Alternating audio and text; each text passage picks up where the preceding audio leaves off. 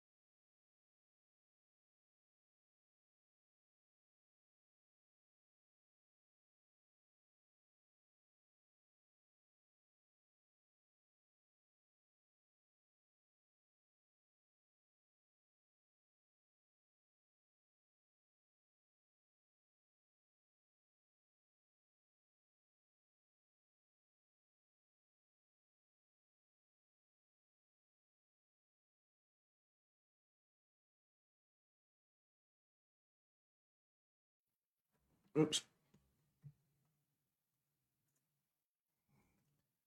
I forgot to turn on my light. Good morning. Hello, how are you? All right, still getting situated here. Usually I'm all put together. Today I'm apparently not. Good morning. Welcome, Tower View Baptist Church. This is Uh, Pastor Nelson, Associate Pastor at Tower View Baptist Church, for your Sunday school lesson for today, March 21st, the year 2021. It's amazing that we say numbers like that since, you know, I remember being a kid and looking at the year, trying to figure out what how old I was going to be when the year 2000 happened. And here we are in 2021. Thank you for watching. Thank you for listening. Tower, this is from, like I said, Tower View Baptist Church. We're in Kansas City, Missouri. If you're new to us, uh, we are right by the Worlds of Fun water tower that you could see in the picture that was on. That was just behind all those trees there in Kansas City, Missouri. Want to find out more about us? Check out our website at towerviewkc.com. Obviously, if you're watching this live, you found our Facebook page, which also has information. So I thank you for watching. I thank you for listening. I see we have people on. And we got good morning, Karen. Good morning, Judy. Um, so we are on, we are live. Things are working like they should, which is always a good deal. And Darren is on, he's posting things. So I appreciate you all watching and listening today. Like I said, we're um, the Sunday school lesson. If you get the Explore the Bible series, we're in session number three, lesson three, Luke. And if you don't have that, we're going to be in Luke chapter 18 today. Luke 18. Um, so uh, thank you. It's a beautiful, sunshiny day out there. It's going to be a bit windy today. So let's start with a, a word of prayer. Lord God, we just thank you and praise you for all your love and all your mercies that you provide for us, Lord. Help us as we study your word. That this knowledge that we get from this will change our minds. But I pray, Lord, it'll also change our hearts and change our souls. So it'll change our lives and change our actions. That we can better serve you. And if there's one watching, Lord, that has never come to know you, Lord, I just pray that your Holy Spirit will work on their heart and their mind so that they too can repent and follow you and turn their lives to you and follow you. Because this world is temporary and heaven is eternal. But unfortunately, hell is eternal also. So help us to strive to serve you with all our hearts and with all our minds and with all our soul and with all our strength. And we just pray all this in Jesus' holy and precious name. Amen.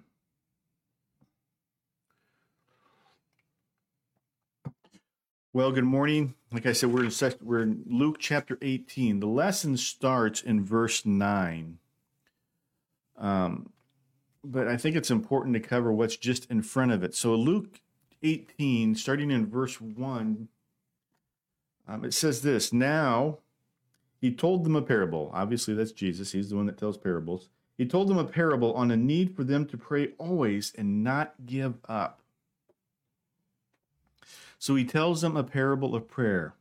In Luke chapter 9 and in verse 18, chapter, verse 9, we are also going to be looking at a parable of prayer. So he tells two parables about prayer here back to back. And I think that's important. No one parable. Parables are snippets of the kingdom of heaven, snippets of what we how we should be living. They're, they don't paint a full picture of anything.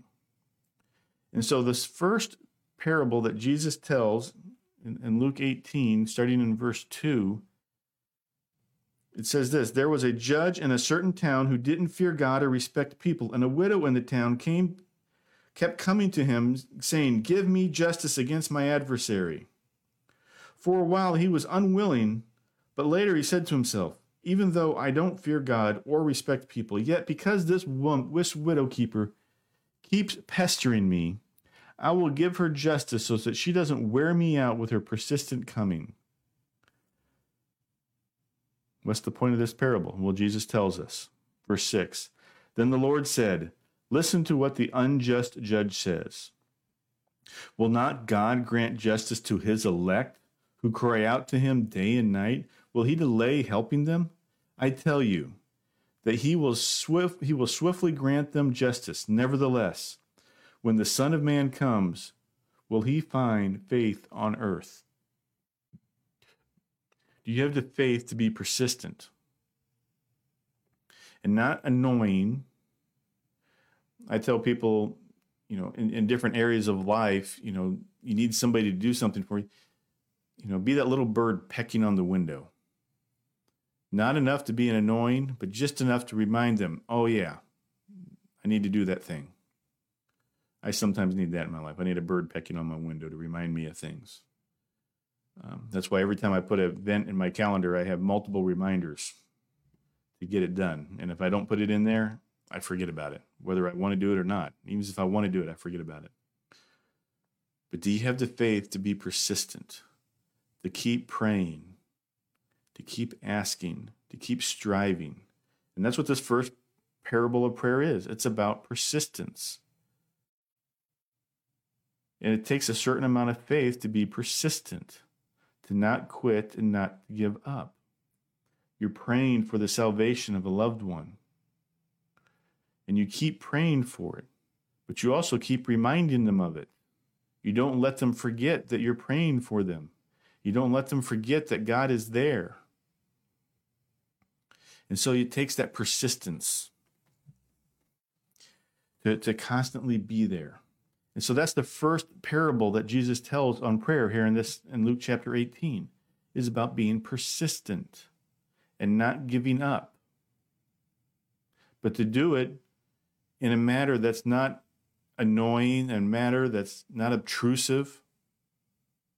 It's still a matter of humble. This lady, this widow, kept coming to this judge and she did it the right way. She whatever processes they had, she did that, but she just didn't give up. She kept going. She didn't throw a big hitsy fit. She just kept showing up. Every time court was in session, she was there, um, following all the rules of the court. So, you know, we be persistent. You follow God. You're not obnoxious about it, but you keep asking God. And sometimes you're asking God for the prayer of salvation for somebody else. Sometimes you're praying constantly, it's like, God, help me get rid of this addiction that I have in my life. And you constantly pray and you think you get rid of it and it goes away for a little while and then it comes back again. And so you keep praying for that. whatever the case is, sometimes it's health, sometimes it's something else. But you, you, you just keep praying persistently. And that's the first um, parable on prayer that Jesus tells is persistence, dedicated persistence, like a little bird pecking on a window. You just keep you just keep praying without ceasing. And either God will grant you that or God will change your heart and realizing what you're praying for isn't right. You need to change your prayer request. I can pray all day, God, I want a new and, and label the most expensive uh, sports car out there or the biggest, baddest pickup truck out there. And I very well may never get it. Or God will say, okay, yeah, you want that? And he'll get it to me. And then it becomes a, uh, a, a lead weight around my neck And it just becomes, you know, uh, and, and realize, it, yeah, I didn't really want that. I did, I thought I did. But God is gracious in either case. And then he, he continues on in verse 9, which is where the lesson picks up. So in Luke chapter 18, verse 9, we pick up there. He also told them this parable to some who trusted in themselves that they were righteous and looked down on other everyone else. And so he realized that there were some out there that, that needed that needed more uh, another parable to describe another attitude aspect of prayer. And it was this. Verse six uh, verse 10. Two men went up to the temple to pray, one a Pharisee and the other a tax collector.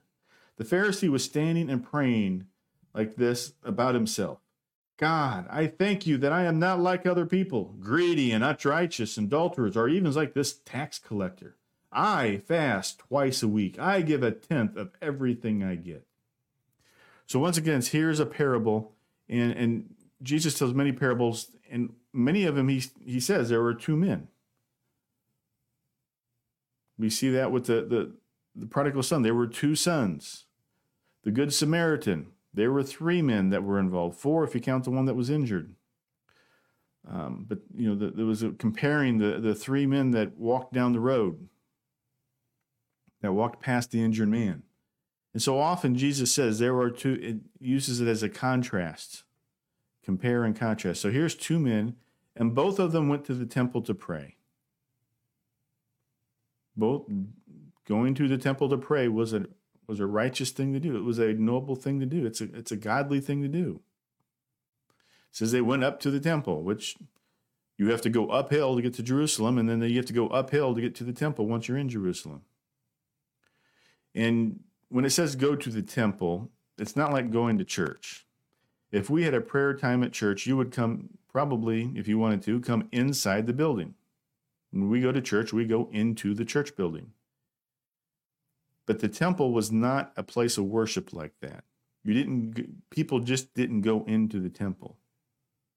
Only the priests could go into the temple. And they only did that twice a day. And then even then they could only go into the outer area, the holy area. They had the uh, candle, the, the menorah where they had to keep lit, so they had to maintain those candles and they had to bring in bread that they set on a table. And they would light incense to symbolize prayers. And so they did that twice a day, but only a priest could do that. And there was another place, the Holy of Holies, and only the priest could go in there, and he could only do that once a year during the Day of Atonement.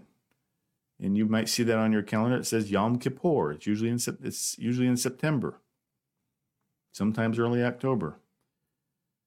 And they could only do that once a year. And only the priest could go in there and only one at a time. So it was not a place for the congregation to meet. Well, they go, well, what about outside the temple? Well, outside the temple was where the altar was, where you they made sacrifices, where the the lambs, the bulls, the doves were, were sacrificed. And there the priests and the Levites would help manage all that.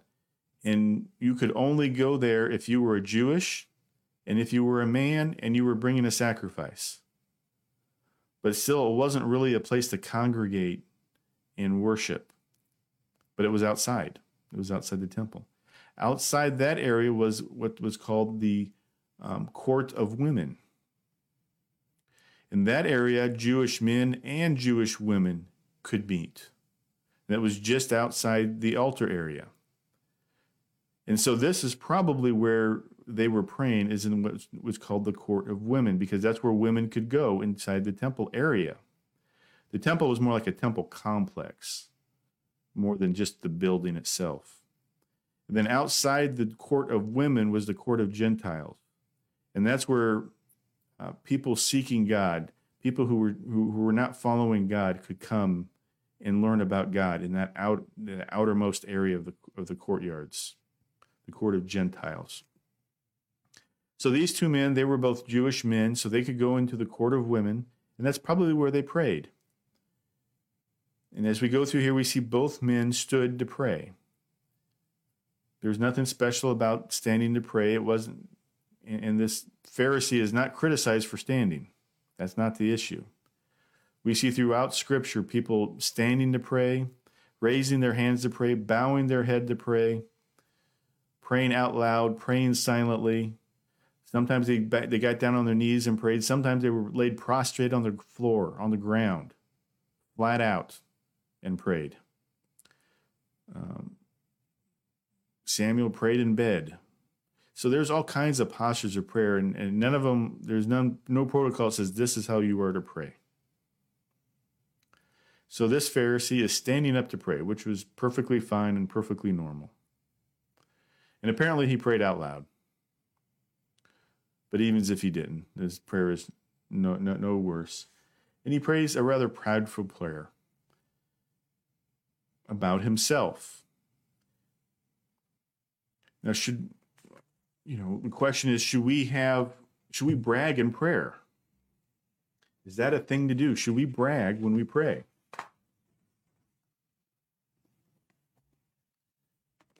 Well, are there is there any examples of people who who brag when they pray? Well, you might hit some today in, in, in the sermon. In Nehemiah chapter 13, in three different places. In, thir- in Nehemiah 13, 14, Nehemiah prays this. He says, Remember me for this, my God, and don't erase the deeds of the fate of faithful love I have done for the house of my God and for its services. Remember the things I did, God. See how I am serving you? In verse 22, remember me for this, for this also, my God, and look on me with compassion according to you to the abundance of your faithful love. And then the last verse of the, of the book, verse 31 I also arrange for the donations of the wood of the appointed times for the first fruits. Remember me, my God, with favor. It's like, well, that's Nehemiah. He's he wasn't a prophet. He wasn't anything. Is there anything else? Well, look in the Psalms. Psalm 19. I'm sorry, Psalm 18. I was off by one. Nope, I'm right. 19. Um, all right, I wrote down wrong. 19. I, okay. I want Psalm 18. Psalm 18. And all of Psalm 18 is David rejoicing because King Saul died. And, and this whole thing is about all the things that he did through God. In Psalm 9, Psalm 18, verse 20, it says, The Lord rewarded me according to my righteousness. He repaid me according to the clean, cleanness of my hands. For I kept the ways of the Lord and have not turned from my God to wickedness. Indeed, I have all his I have let all his ordinances guide me. I have not disregarded his statutes. Statutes. I am I was blameless toward him, and I kept myself from my iniquity. So the Lord repaid me according to my righteousness and according to the cleanness of my hands in his sight. And as you read through this, and it's like, whoa, that's pretty prideful there. He's, he's claiming he'd done all these things. He ends this chapter, Luke, Luke, Psalm 18. So we were in Luke 18, but this is Psalm 18. You go down to verse 46, the last part of this psalm. The Lord lives. Blessed be my rock. The God of my salvation is exalted. God, he grants me my vengeance and subdues peoples under me. He frees me from my enemies. You exalt me above my adversaries. You rescue me from violent men. Therefore, I will give thanks to you among the nations, Lord. I will sing praises about your name. He gives great victories to his king. He shows loyalty to his anointed, to David and his descendants forever. So even though David brags about what he's done, he says, Hey, look all these things I've done. He, he still gives it to God. And the same with Nehemiah. Even though Nehemiah brags and says, Remember me for these things that I did, he's pleading to God. God, help me. You know, remember these things that I've done for you. And so, but we get to the Pharisee here in Luke 18, and he doesn't mention God. He doesn't thank God. So he could pray these things out of humbleness. The Pharisee, he's praying. He says, God, I thank I thank you. Well, he says, God, I thank you, right? But I am not like other people, greedy and unrighteous and adulterers or tax collectors. But he, he, he doesn't mention God again. and and it's it's not so much that he's thanking God because God has God did this to him. He did it himself. He says, "I am not like these other people." He comes up with an attitude. He cops an attitude, attitude of pride. He's not like those other people because, well, I'm better than them. You know, he's a Pharisee. He he's been to seminary. Therefore, you know, he's better than them. Well, I've been to seminary. That and, and a couple dollars, I can get a I can get a coffee at Starbucks or something.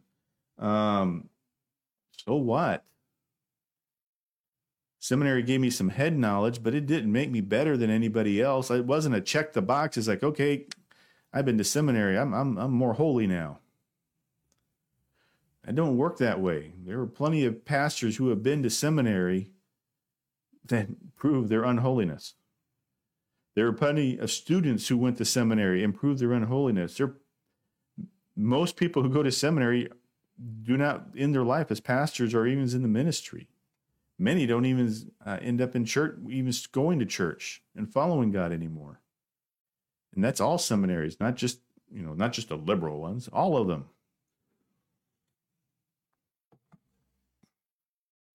So that means nothing. Worldly education means nothing to God, not in eternity. It may be part of your path.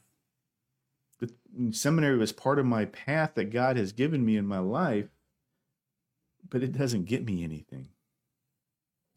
And so this this uh, Pharisee, his just attitude is like, I I fast twice a week. Well, that's not a bad thing. Fasting is not bad. You should fast but out of humbleness is like i'm fasting to remind myself who god is and fasting to ask god to lead me in my life not to brag about it he gives a tenth of everything well great but you do that because you realize it's god who had who owns it to begin with and you're just giving some of it back to him it's not accomplishment in itself it's not as the TV preachers will say, well, this is, you know, this is seed money. You you give this and God will bless you more. Well, no, he, he may bless you, but it may not be financially. And that's okay. And so this Pharisee, he's all high and mighty in attitude. And then we get to verse 12. But the tax collector. That's a very big spiritual word in Scripture. Pay attention to it because he's contrasting something before it and something after it. Pay attention to that word when you see it. The tax collector, standing far off, would not even raise his eyes to heaven, but kept striking his chest and saying, God, have mercy on me, a sinner. So here's this um, tax collector. He's also standing to pray. but it says he's afar off. So the Pharisee is standing like out in the middle of the crowd. So if we opened up our sanctuary here at Tower View, and those of you who know it, the Pharisee would probably be standing front and center. He'd probably be standing up towards the front of the of, of the sanctuary, up by the altar table, and facing everybody and praying out loud. The tax collector would be standing up against the wall, probably towards the back, praying quietly.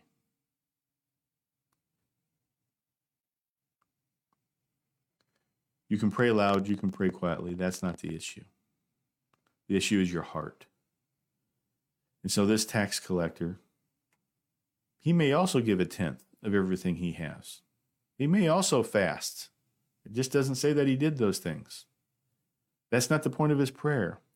His prayer was, Have mercy on me, O God, a sinner.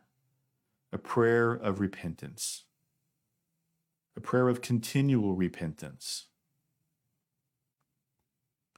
Yes, we repent that first time. We realize that we're a sinner and we need Jesus Christ in our hearts and our minds, and that we need to follow him. But it should be a prayer of continual repentance because we don't stop sinning.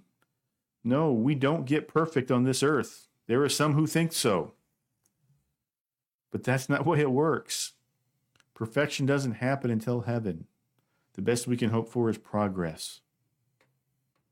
We call that sanctification. I learned that word in seminary. Sanctification. You know, the process of being made holy. We go to the sanctuary because that's the holy place where we worship. We are saints of God because we are holy ones, because God made us holy. And God sanctifies us through Jesus Christ, his Son. He makes us holy. And so here's the prayer of this tax collector. He hadn't been to seminary, he wasn't in ministry, he was just an IRS tax agent, just a worker bee. And he has a humble heart that prays, God, have mercy on me, a sinner.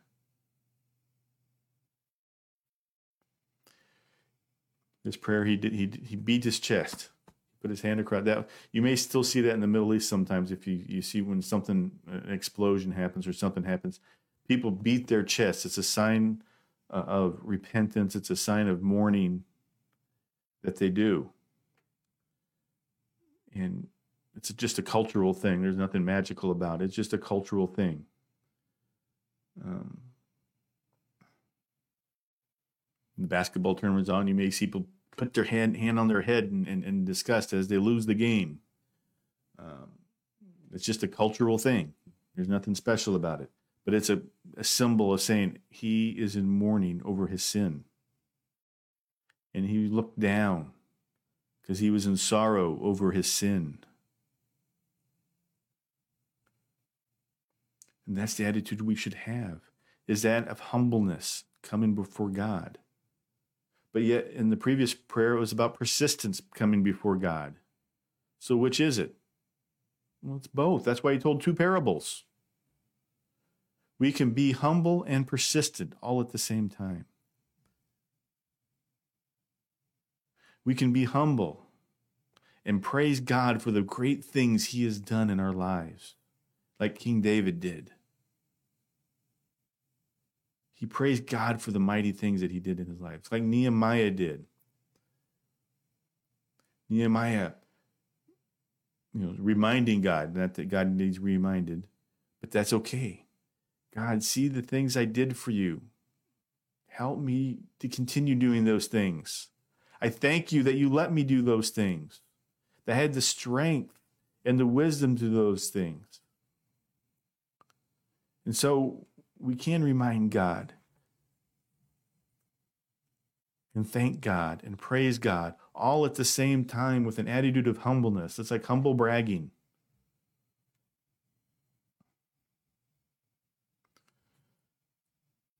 And that's the attitude we need to come. And Jesus explains that in verse 14.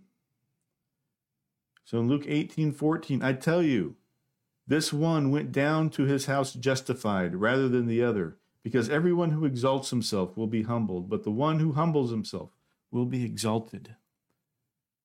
So the Pharisee exalted himself. He prayed out loud, he prayed boastfully. But this tax collector prayed humbly and prayed silently, bringing no attention to himself. And God said, That's the one that will be exalted in heaven. And he was justified.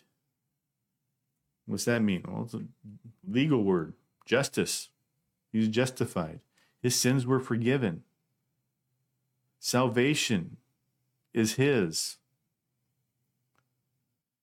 And he said the Pharisee was not justified. That means his sins were not forgiven. His attitude was not right. And, and to bring this point home about this humbleness, about this attitude we need to have, it continues on in verse 15. And this is not about prayer persist, uh, specifically, but it's about our attitude in general. In verse 15, people were bringing infants to him so he might touch them. But when the disciples saw it, they rebuked them. And Jesus, however, invited them Let the little children come to me, and don't stop them, because the kingdom of God belongs to such as these. Truly, I tell you, whoever does not receive the kingdom of God like a little child will never enter it. And so we don't know if this happened immediately afterwards, but it happened later on, and it's it's right here together. So as you read scripture, these things aren't separate things. They're separate, but they're not. so people were bringing infants and children to Jesus so Jesus could touch them and bless them.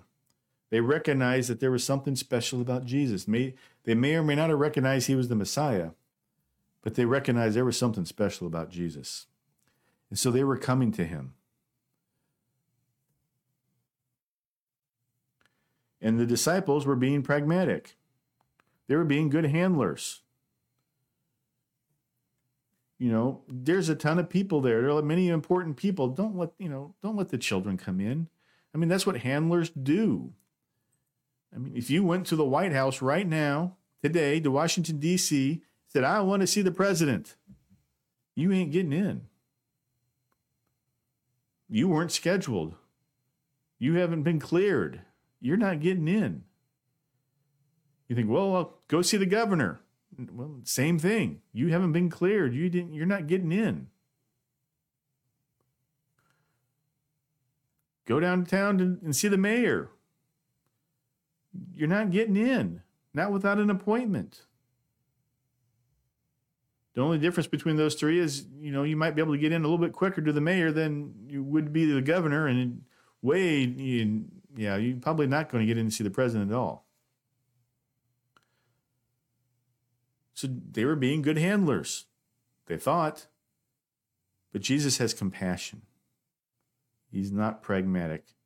He's about compassion and mercy. He says, No, let these children in. Let them come to me. because the kingdom of God belongs to not it doesn't say belongs to the children. It says to such as these. He's making a comparison. Whoever does not receive the kingdom of God like a little children, like like a little child will never enter it. What are the qualities of a child?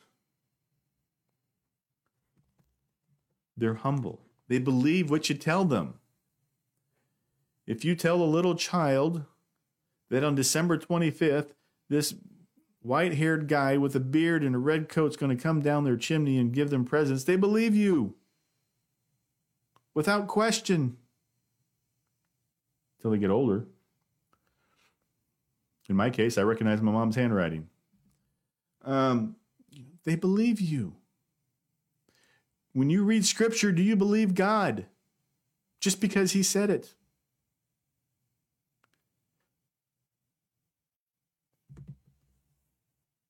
That's one of the qualities of child. They just believe without questioning. They act on the faith, on the things that they've learned without questioning. They're not worried about what other people think about them. They just do. You know, they say, you know, kids say the darndest things, right? Because they're not worried about what other people think. You know, they'll repeat some of the things you say and it's like, oh, I didn't want you to say that out loud. They they because they're not worried about what others think. They're not worried about, you know, public perception. Do you talk about God not worrying about what others think? Do you believe God not worrying about the logic of it? That's qualities of a child. That's who the kingdom of God belongs to. Whatever the kingdom of God is, Jesus used that in many ways throughout Scripture. Sometimes it seems like it's about salvation. It's about the family of God here on earth, the church. Sometimes it's about heaven. Sometimes it's about a future kingdom that's to come when Jesus returns. But that's all part of the kingdom of God. It's, it's, it's bigger than we can imagine. It's not just one aspect of it, it's many aspects. And so it's large. And so you come humbly like a child. You pray like a child prays. Think about when you hear a child pray and how they pray and what they pray for. That's how we should pray. With that persistence, that humbleness, but yet boldness to come before God to ask for anything. You may need transportation. He may give you a brand new, you know, decked out F 150. Or he may just find out there's a, a coworker that lives nearby and you can carpool and you can share the gospel with them as you carpool every day to work. And he answers your prayer, not with giving you the big fancy vehicle that you want, but giving you an opportunity to share Christ with somebody because he gave you another way to get to work. And so God will answer different ways, maybe not the way we envision, but we're still open to it. We say, okay, God, I, here's what I need. I need to get to work. My car's broken and I can't afford to fix it. God will provide a way. And so you come with the humbleness and boldness of a child.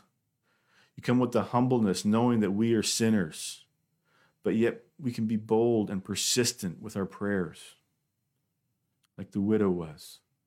And so these three incidents right here gives us a heart and a clue what our heart and our attitude should be as we come before God. With humbleness, but with boldness and, and persistence we don't we, we don't think we, we don't think of boldness as being humble but it can be you, you can humbly and boldly go approach your boss at work. It is possible. In the military we do it all the time. We we call our commander sir. You know we we stand at ease or at attention when we're we're talking to them. And if we word it correctly, we, we can be quite bold in how we say it, how we say things.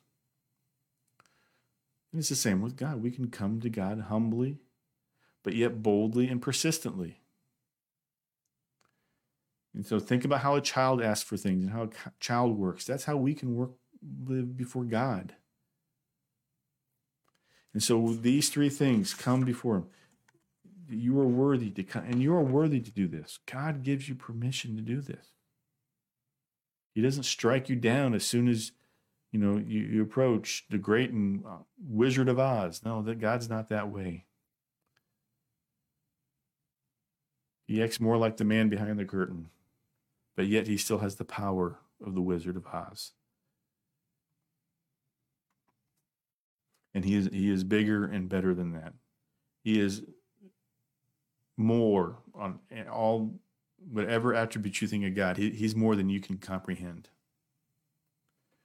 That you can come before Him. Because He is compassionate and He is merciful. So I pray that you can add this to your prayer life, that you can come before God boldly in a humble attitude and persistently, day in and day out. Praying again and again for the things that's in your on your heart, the sin in your life, where you repeatedly have to confess your sin. Have mercy on me, God, a sinner. And praying for the will and, and, and the knowledge and the strength to overcome that sin. And praying for the salvation of others. Praying for our church that we can go forth boldly and proclaim God. And that we can teach and preach to, to our brothers and sisters in Christ and, and encourage them when they're discouraged all those things. I pray that we can do that. So you pray for us as a church, pray as pastors, pray for your brothers and sisters in Christ, the people who are in your Sunday school classes, even though you may not be meeting. Praying for other our sister churches around the area and across the world. For those that you know that are missionaries that are serving in other countries. Praying for your family that is spread out across this world praying for salvation for coworkers and family members and neighbors, and praying for your fellow brothers and sisters in Christ that you work with that are your neighbors. All those things. And praying for the kingdom of heaven to come to this earth, whatever that looks like. Praying boldly, persistently, as you come with a humble heart. Let's pray. God, I just thank you if you allowed me to teach. So, however many people are watching online right now or watching this recording later, it's humbling to know that people are watching and listening because I'm a nobody.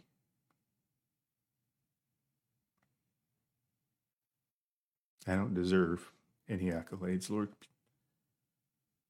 I stumble and stammer over my words make funny sounds with my mouth, Lord, but yet you've put me in a place to teach.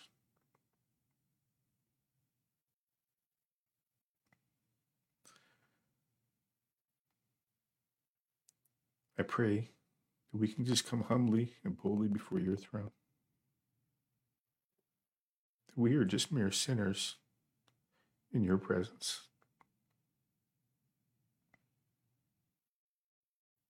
We just pray all this in the mighty and the precious name of Jesus Christ our Savior. Amen.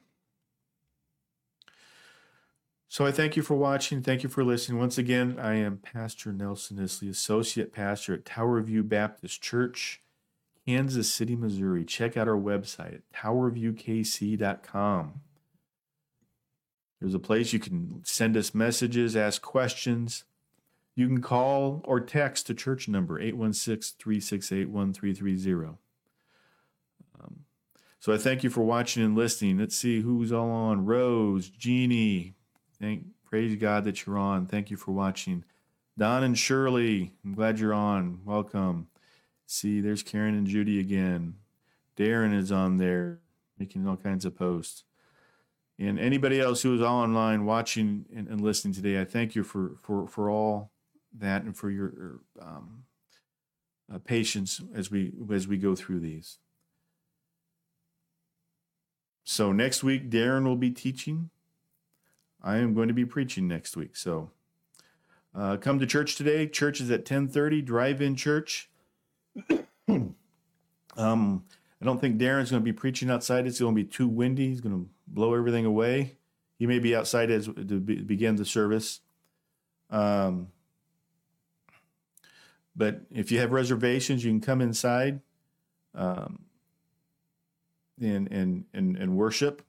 And if you haven't made reservations, please make reservations. There is space inside. We have space inside the sanctuary. We have space inside uh, the basement. If you just want to get out of your car, you can, we can sit in the basement. The fellowship hall. I have a radio down there, and you can sit at it socially distance and, and listen the same as you listen on the in the car, but you're in a room with a few other people um, if you so desire. And so the sermon will be um, streamed online again today. So praying all the technology works. So it's going to be a beautiful sunny day, although it's going to be a windy day. So I, I pray that we'll see you today. Thank you. Like I said, thank you for watching and listening.